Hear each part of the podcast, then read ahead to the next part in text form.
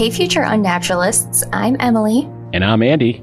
And we are the hosts of Unnatural, a true crime podcast. Each week, we'll dive into some of the most unnerving crimes that this unnatural world has to offer.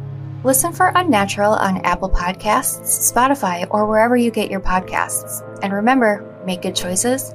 And don't get got. Mm, bye.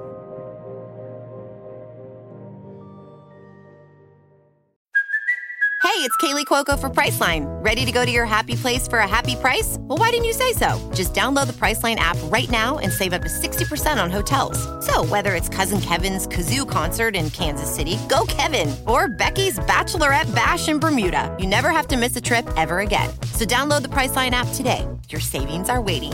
Go to your happy place for a happy price. Go to your happy price, Priceline.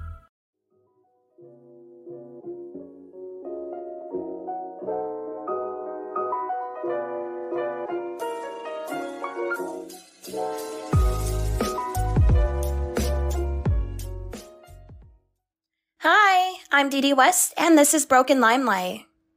It's been a minute, right? I know. I had the busiest month of October, but like, I told you guys I was going to be gone for a minute.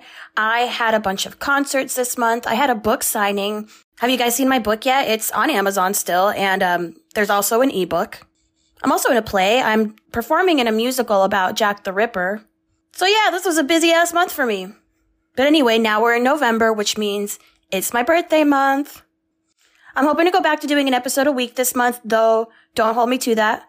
Remember, you can get access to my new episodes early by subscribing to my Patreon. For as low as $1 a month, you can get new episodes two days early while supporting me and my podcasts. And speaking of which, we do have a new Patreon, James Harrington. Thank you so much for your support.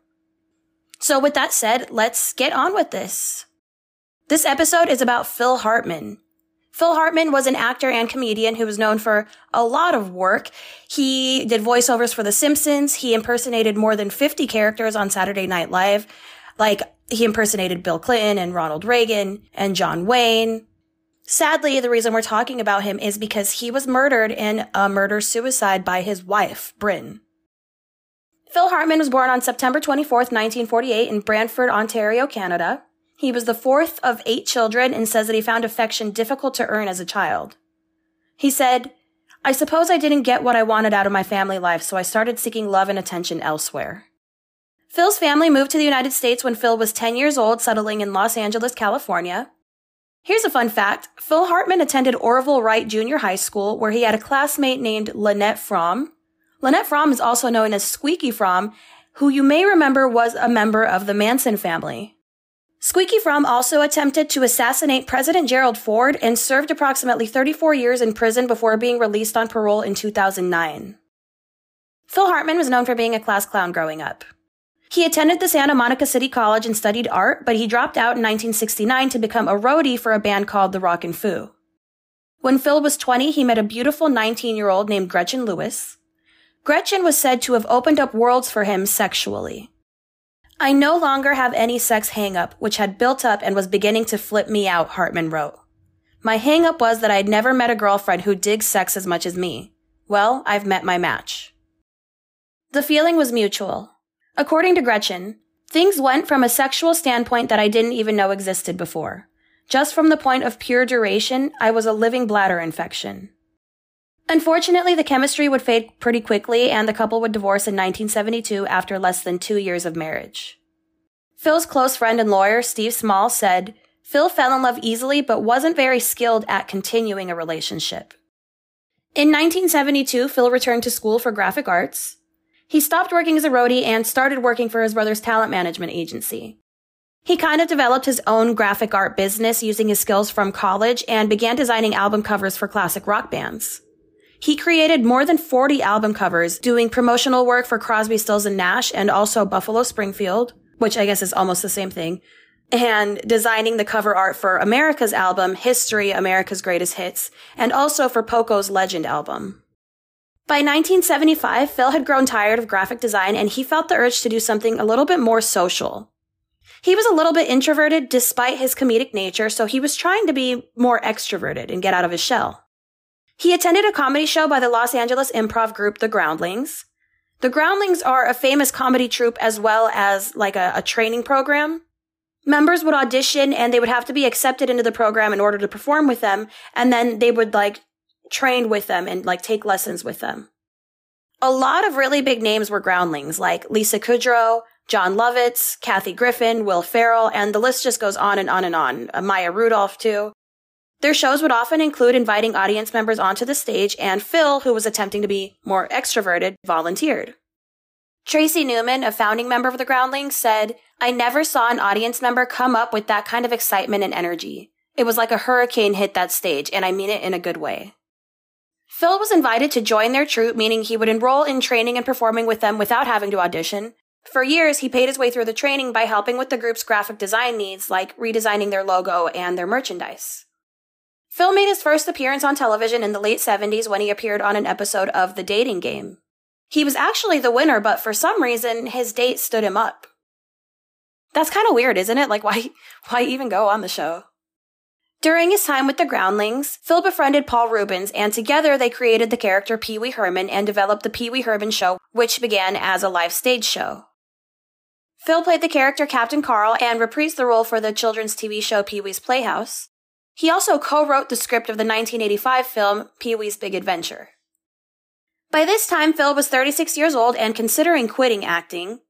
He was having a hard time finding work, but then he saw the huge success that came from Pee Wee's Big Adventure and changed his mind. He got small roles in films like Jumpin' Jack Flash and The Three Amigos, and he did quite a bit of voiceover work in animated television shows like The Smurfs, The 13 Ghosts of Scooby Doo, and Dennis the Menace. At some point, Phil developed an affinity for guns, and um, he was dating Donna Kaufman, who would become a writer for SNL and Mad TV, and he offered to show her his gun collection. She thought he was joking until he pulled out a Colt 45. She said he was really delighted about it, bragging. In 1982, Phil would marry his second wife, Lisa Strain. I believe she is now known as Lisa Strain Jarvis. And this marriage followed patterns similar to the first. The couple had wild sex and intense chemistry in the very beginning. Lisa was like a hot little firecracker with a high sex drive, and she was very, very supportive of his career. Phil was really into it at first, but eventually his libido would kind of fade while hers remained high. According to Lisa, he was also reclusive and would disappear emotionally, often going into his own world.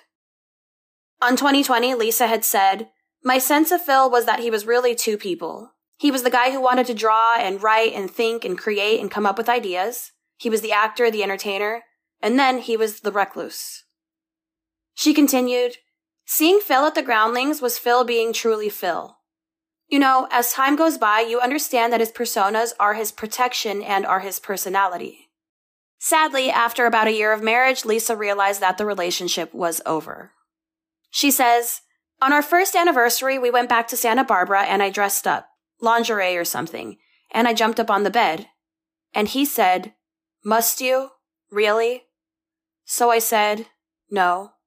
I took it off, put a robe on, got my book out, and I knew that was the end. Before long, the couple would divorce and Hartman would meet his next wife, Brynn Omdahl. Brynn was tall and blonde and a sometimes model. She grew up in Minnesota doing some modeling work and moved to LA with hopes of becoming an actress. She was a year into recovery when she met Phil, having struggled with alcoholism and cocaine addiction. She enjoyed going to the rodeo meetings in Beverly Hills, where she could sometimes run into celebrities. Phil fell deeply, deeply in love with Brynn right from the beginning, despite his friends believing that they weren't a good match. In 1986, Phil earned his spot on the variety show Saturday Night Live in its 12th season. He joined the cast that included Jon Lovitz, Dana Carvey, and Kevin Nealon. During this time, he played a wide range of characters and became well known for his impressions. He performed as over 70 different characters, including Johnny Cash, Frank Sinatra, Ed McMahon, Bill Clinton, Jesus, and so on. He had a nickname on SNL, which was The Glue. Lorne Michaels, who was an SNL creator, said, he kind of held the show together. He gave to everybody and demanded very little. He was very low maintenance. He also added that Hartman was the least appreciated cast member by commentators outside the show and praised his ability to do five or six parts in a show where you're playing support or you're doing remarkable character work.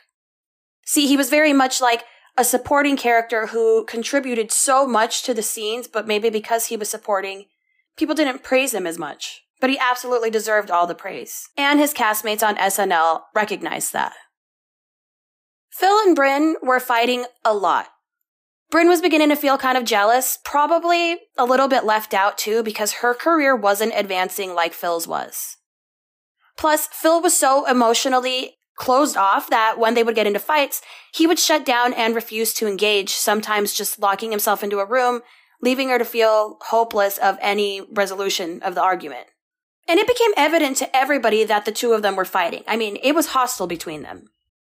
Chris Rock recalled how anytime they were together, like on set, they were fighting and it was absolutely uncomfortable to be around. They would make friends with plans. they would make plans with friends and end up bailing on them because they would be at home fighting.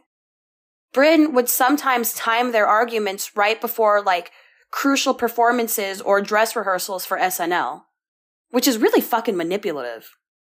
Marta Kauffman recalls that Brynn visited the set one day when the cast and the writers were gathered in a conference room. She says, She comes in and starts sitting on all the guys' laps and kissing them and putting her tongue in their ears, and everyone thought, Oh, isn't that funny? And I thought, How could she do this to Phil? This is so humiliating to him. And he's lounging like he didn't care. How could you not care? Phil remained close with his ex-wife Lisa, and he confided in her about the fights he had with Brynn. He vented about how Brynn needed constant validation and wanted a lot of plastic surgery. He told her she had a lot of insecurities around his fame. You can actually see her in the opening credits of Saturday Night Live with Phil, but it's just like the back of her head. So if you look closely, while they're showing Phil, you can see next to him a blonde woman, and you can see her earring, it's swinging as if she just turned her head really fast. So that's Brynn, and what's happening is she was trying to show her face to the camera, but the director kept making her turn away. So that earring swinging was her turning her head away from the camera real quick. Phil told Lisa that Brynn was becoming increasingly jealous, even about silly things like fan mail. She would throw violent tantrums, like literally start throwing shit at him. She also suspected that Hartman was having an affair, which was incorrect. He was not. They tried marriage counseling, but Phil often didn't show up. He grew distant and began to reject his wife in the bedroom. The pair broke up for a short period, but in 1987, while SNL was on a break, Phil returned to LA to see her and they got back together. Shortly after, she moved in with him in New York City, which was concerning to his friends. Phil had a good friend, Cassandra Peterson, who was a fellow groundling. She's also known famously for playing the character Elvira. So she was set to appear on SNL's Halloween episode and dropped by Phil's office to say hello. Phil showed her the engagement ring that he had bought for Brynn, and Cassandra blurted out, Oh God, no. Phil was really, really hurt by that reaction, and he told her to get out of his office. She did acknowledge later that that was rude of her and she should not have reacted like that. It was just like her instant reaction. But either way, this soured their relationship and their friendship ended for a time. Phil proposed to Brynn in October 1987 and they were married soon after on November 25th, 1987. In June 1988, they had their first child, a son named Sean. Phil called up his ex-wife Lisa and told her that he had just become a father. So Lisa wrote a card to Phil and Brynn saying something like, much love from Aunt Lisa if you ever need a babysitter, and I'm so thrilled for you. So according to Lisa, Brynn wrote me back four pages of the most hideous vitriol you could imagine. Brynn threatened her life and told her in the letter that if she ever came near her child, she would kill her. And if she ever came near her husband, she would rip her eyes out. And they had never even met. So Lisa called Phil and said, do you have any idea who you're married to? And like, he, she told him about the letter and Phil said, you should have seen the letter she wanted to send. In other words, he actually talked her down. So like, imagine what fucking letter she had originally written before he talked her down.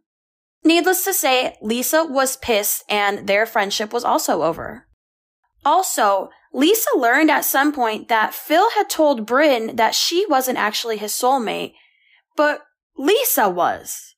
So, I don't know, maybe Brynn had a reason to be a little bit jealous not enough to threaten her life and everything, but um, it makes it makes me wonder if Phil was actually doing things to like that fucked with her head.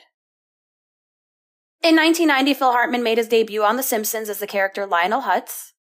In 91, he debuted another character on the show, Troy McClure.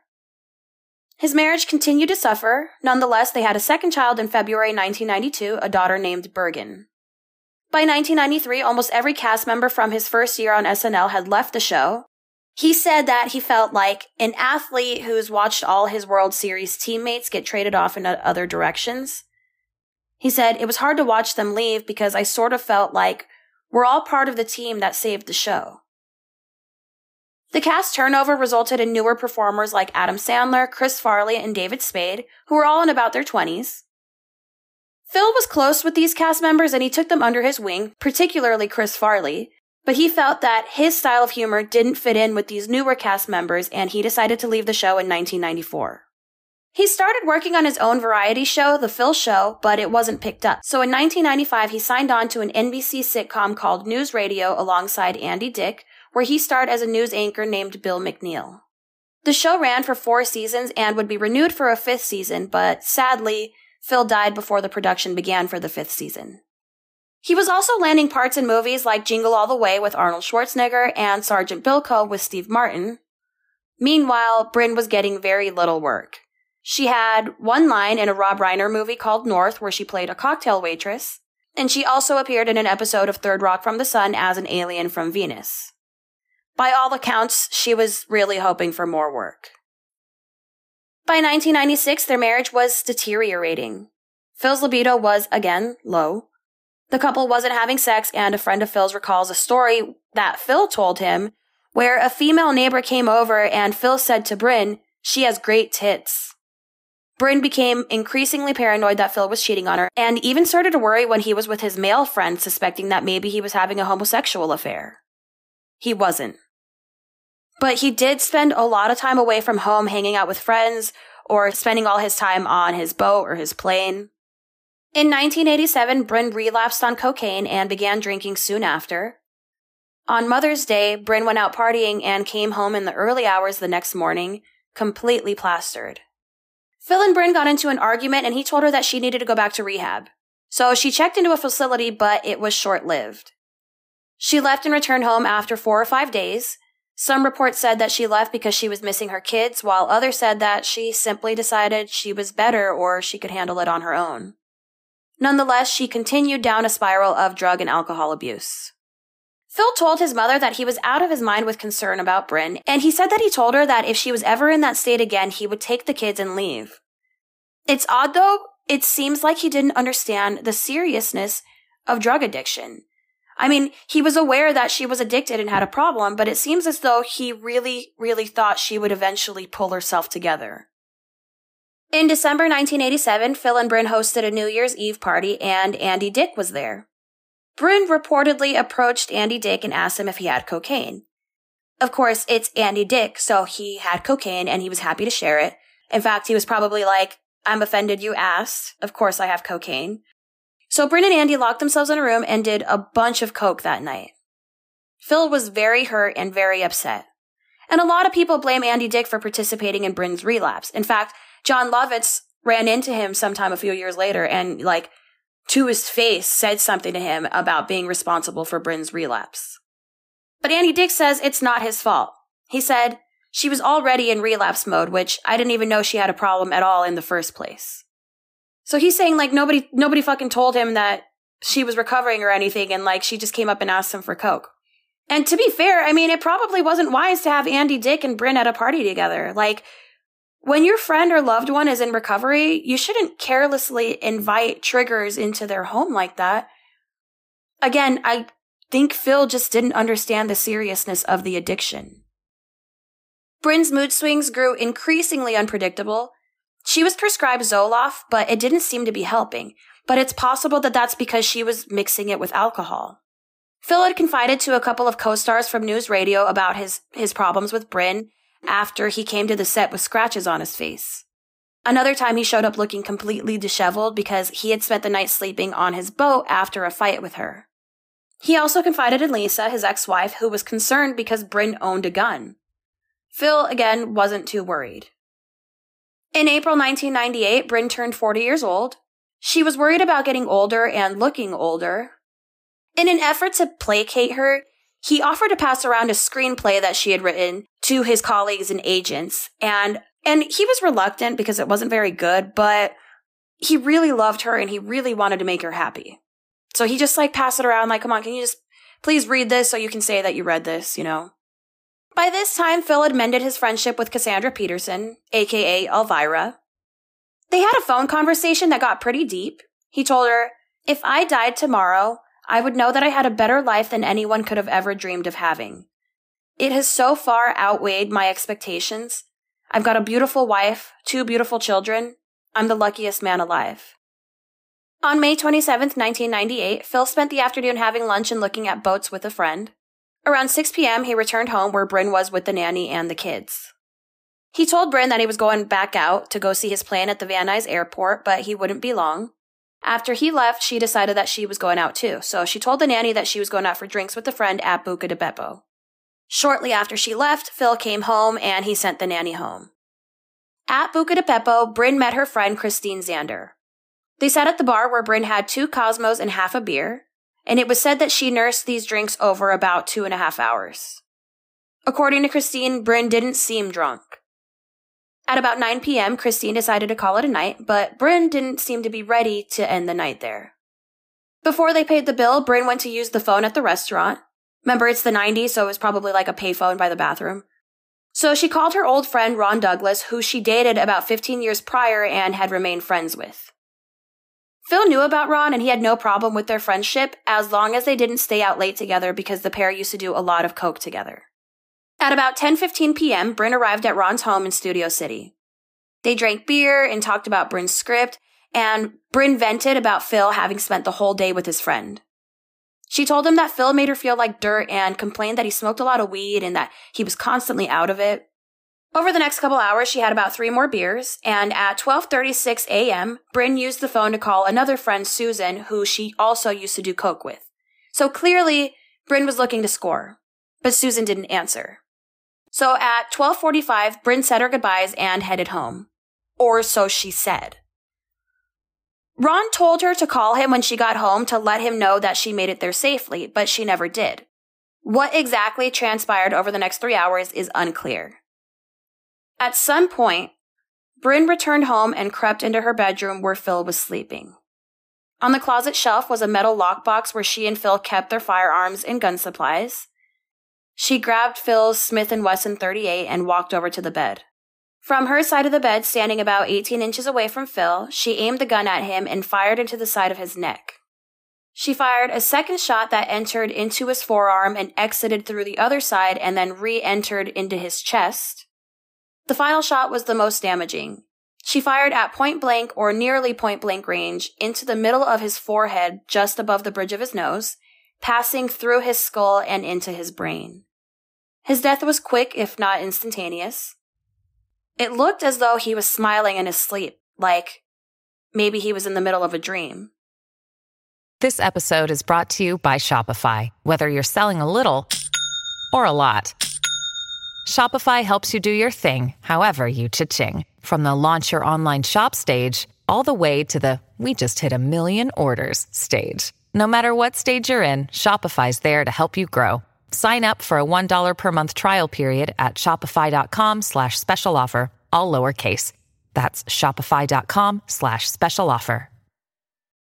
Around 3.25 a.m., Brynn called Ron on the phone and told him that Phil wasn't home. But he left a note saying, I'm going out for the night, I'll be back. Phil, love you. She told Ron that she didn't want to be alone and asked if she could go back over to his house.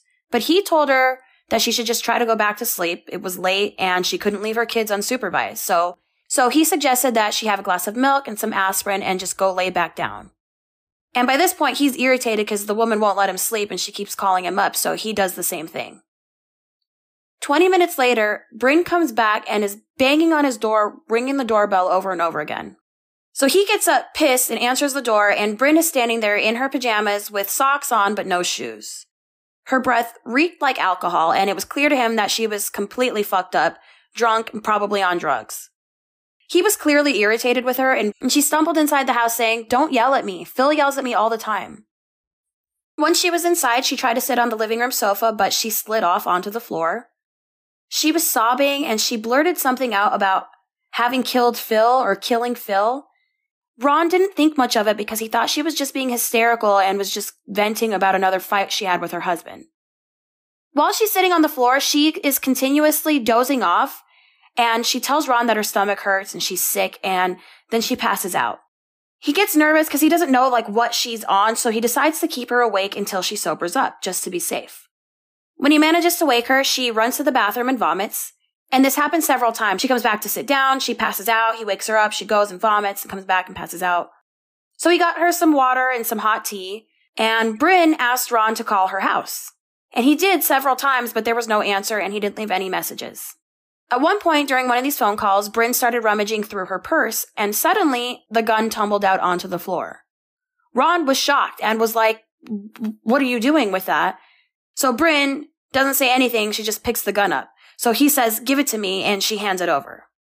Ron opened up the gun cylinder and he saw that there appeared to be six cartridges in the chambers, which he assumes means that no, no bullets have been fired but he's wrong. There aren't actually six bullets in it. I don't, under, I don't, I'm not really quite sure why he thinks there are. So Brynn says, see, I told you I killed Phil, but he remained doubtful and he just like put the gun in a kitchen drawer. Around 6 a.m., so just a couple hours later, Ron decided that she was sober enough to drive home. But she insisted that he follow her back in his own car to make sure that she made it safely. On the way out of his house, he grabbed the gun again and looked in the cylinder a second time. And this time he noticed that there weren't six bullets in the chamber. There were only three. So he got nervous at this point, but he was like hopeful, like maybe she just shot a couple warning shots into the air or something. So he puts the gun into a plastic grocery bag and he put it in the trunk of his car. So they start driving to Phil and Brynn's home. And on the way, Brynn is driving like an absolute maniac. Like she's speeding and not staying in the lanes and she's blowing stoplights. And she picks up the car phone and calls her friend Judy. She was sobbing and screaming and she said, I think I killed Phil. Judy was like, where are you? And she said, I don't know. I don't know. My life is over. So Judy starts asking her to read off some of the signs and she figures out that she's not far from home. So Judy hangs up the phone, gets dressed, and drives over to Phil's home, to Phil and Brynn's home. Brynn pulled into her driveway with Ron pulling up behind her. They ran straight to the master bedroom where they found Phil's lifeless body in bed. That's when the reality hit Ron like a ton of bricks. Brynn said, Oh my God, he's dead. I told you. I told you I did. I told you I killed him. I killed him. I don't know why. Brynn then picks up the phone and calls her friends Steve and Marcy, and she also tells them that she killed Phil. So she's just picking up the phone and calling everybody to tell them. Ron is freaking out. So he steps out into the hallway and he calls 911. He's holding the gun in a plastic bag and he wants nothing more than to just get out of this fucking nightmare. While he's on the phone with the police, Brynn goes into the bedroom with Phil's body and locks herself in. Ron tried to get in, but he was unsuccessful. Now, remember, the gun that Ron has in his hand is the gun that Brynn used to shoot Phil. That wasn't Brynn's gun, that was Phil's gun. So, Brynn's gun is still in the bedroom, where she has just locked herself. So Brynn is screaming and wailing from the bedroom, and somehow the kids who were six and nine are sleeping through it all. From the bedroom, Brynn picked up the phone and called her sister Kathy, and she told her that she killed Phil. She asked her to tell the children that she loves them, and Kathy was freaking out, but Brynn just hung up on her. Then at 6:32 a.m., Brynn's phone started ringing. She answered it and it was the police. She says hello and they say, "Hi, this is the police department. Is Ronnie home?" And she says, "Yes, come in." And they ask her, "Is there someone who's been shot there?" And she says, "Yes." And they say, "How many people are inside the house?" Brynn says, help me. Crying, she hangs up. They call back and they say, ma'am, how many people are inside the house right now? She says, I don't know. They say, okay, thank you. And this time it's the police who drops the call. Steve and Marcy arrive at the home, but they're not able to get in. So they buzz in from the gate and they tried calling Brynn on her cell phone, but she was completely incoherent. So they're looking through the windows and they can see Ron inside and none of these people know each other. So they're all looking at each other like, who are you and what are you doing here? But they all end up figuring out that they're all there to help with whatever the fuck is happening with Brynn and Phil. So Steve and Marcy ask Ron to let them in, but the gate was locked with a deadbolt, meaning they couldn't open it without a key. So not only were Steve and Marcy unable to get into the house, Ron was trapped inside and unable to get out. So he goes into the bedroom to get the nine year old boy, Sean, and he woke him up and told him that they needed to get out of the house. Fortunately, Sean knew where his parents kept the key to the, to the gate. So they were able to get outside and the police were just arriving at this point. So Ron passes over the boy and the gun to the police and he tells them that there's still a six year old girl inside the house, might be sleeping. She's in her bedroom. Brynn picks up the phone and calls her sister Kathy again. She says, take care of my children. Kathy's like, what do you mean? And she says, just let them know how much I love them. She was sobbing and completely inconsolable. She says, tell mom and at that point, she hears the police coming up the stairs and she's like, I gotta go. So like the police are literally like on their way up the stairs looking for her and she just hangs up the phone. She goes to her closet and gets her own gun from the safe. She climbed into bed with Phil, sat up, inserted the barrel into her mouth and squeezed the trigger. The bullet passed through her brain and lodged into the headboard. Her head slumped down toward Phil and her shooting hand dropped to her right, almost touching him, with her finger still on the trigger. The responding officers heard the single gunshot at about 6:38 a.m., but they couldn't be certain of its origin or its target. So the response team went and cleared all the other bedrooms, including Birgen's. Two of the officers went outside and set up outside of uh, Brynn's bedroom window, and the curtains were drawn, while another officer was running towards the bedroom from the inside of the house. The lead officer shouted, Los Angeles Police Department, come out with your hands up. But there was no response. So one of the officers outside grabbed a brick that he found and he hurled it through the window. And at the same time, the officer inside the house forces his way through the, the door. It was at this point that they found both bodies covered in blood in the bed and it was too late. The two children, Sean and Birgen, were escorted away in their pajamas to a police station for questioning. The children suffered no physical injuries, but were understandably distraught. The time of death for Phil Hartman was unclear, but it was pretty clear that by the time the police and everybody showed up at about 6.20, 6.30 in the morning, Phil had already been dead for a few hours.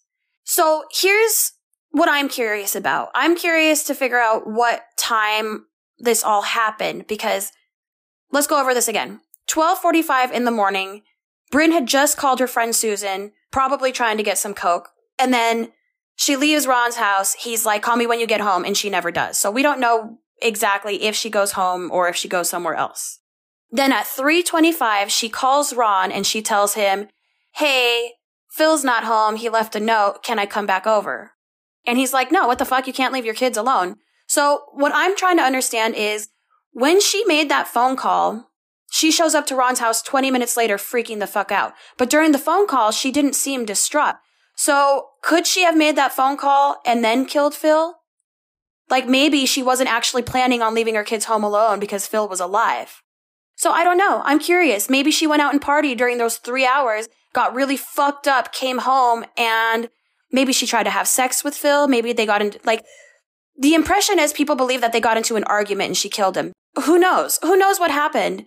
Some people believe she was killed, he was killed like at one in the morning or two in the morning. And I'm kind of wondering if it was in between that phone call and her actually showing up at Ron's house. It's unclear. Steve Small, who I had mentioned earlier, he was an attorney and a friend of Phil's, he said about Brynn, she had trouble controlling her anger. She got attention by losing her temper, adding that the two had separated more than once. Apparently, Phil told him that he actually had to restrain her at times. Although there was a lot of like talk and rumors about domestic abuse, police said that they were unaware of any previous visits to their house. Another friend of the couple's, Andrea Diamond, said, There were rumors, but you should have seen how he used to look at her. You could tell he loved her. I don't know why she would do this to the kids. And it seems like, by all accounts, Brynn was a great mother and was very devoted. It seems like maybe she was just getting lonely and fed up with her husband not coming home, not spending time with the family, and not spending any time with her. And I don't think she would have done this to the kids if not for the drugs. Lisa Strain, remember that's uh, Phil's ex-wife, was completely shocked when she heard about the deaths. She said he always talked about his children and how he and Brynn were working it out.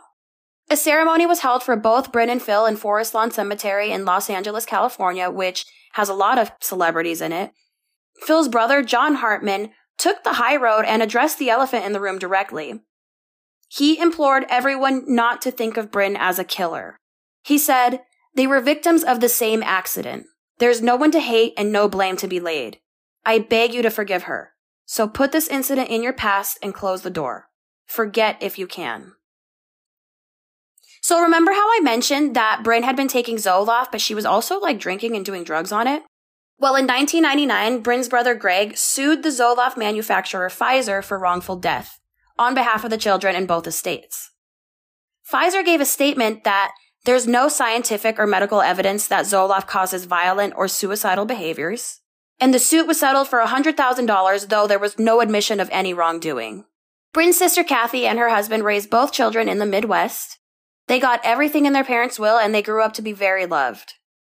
Sean is now 34 years old and pursuing his dreams of being an artist and a musician.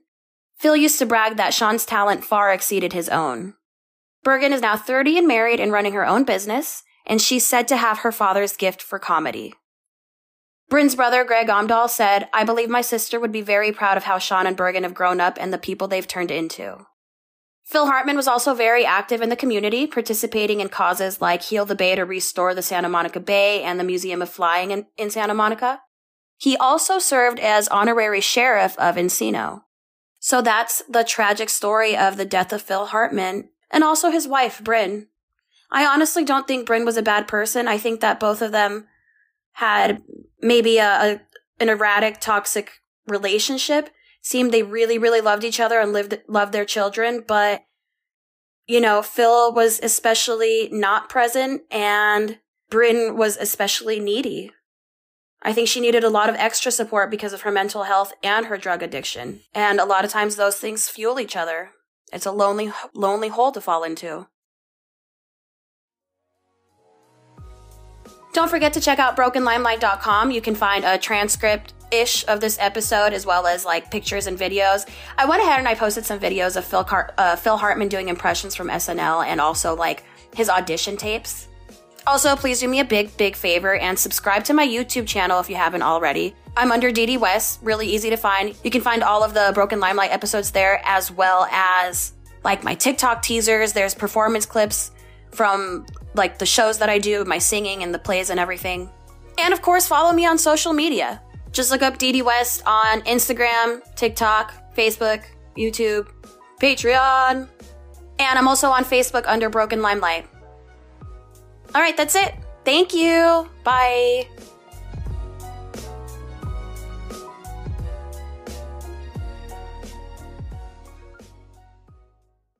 This episode is supported by FX's Clipped the scandalous story of the 2014 Clippers owner's racist remarks captured on tape and heard around the world.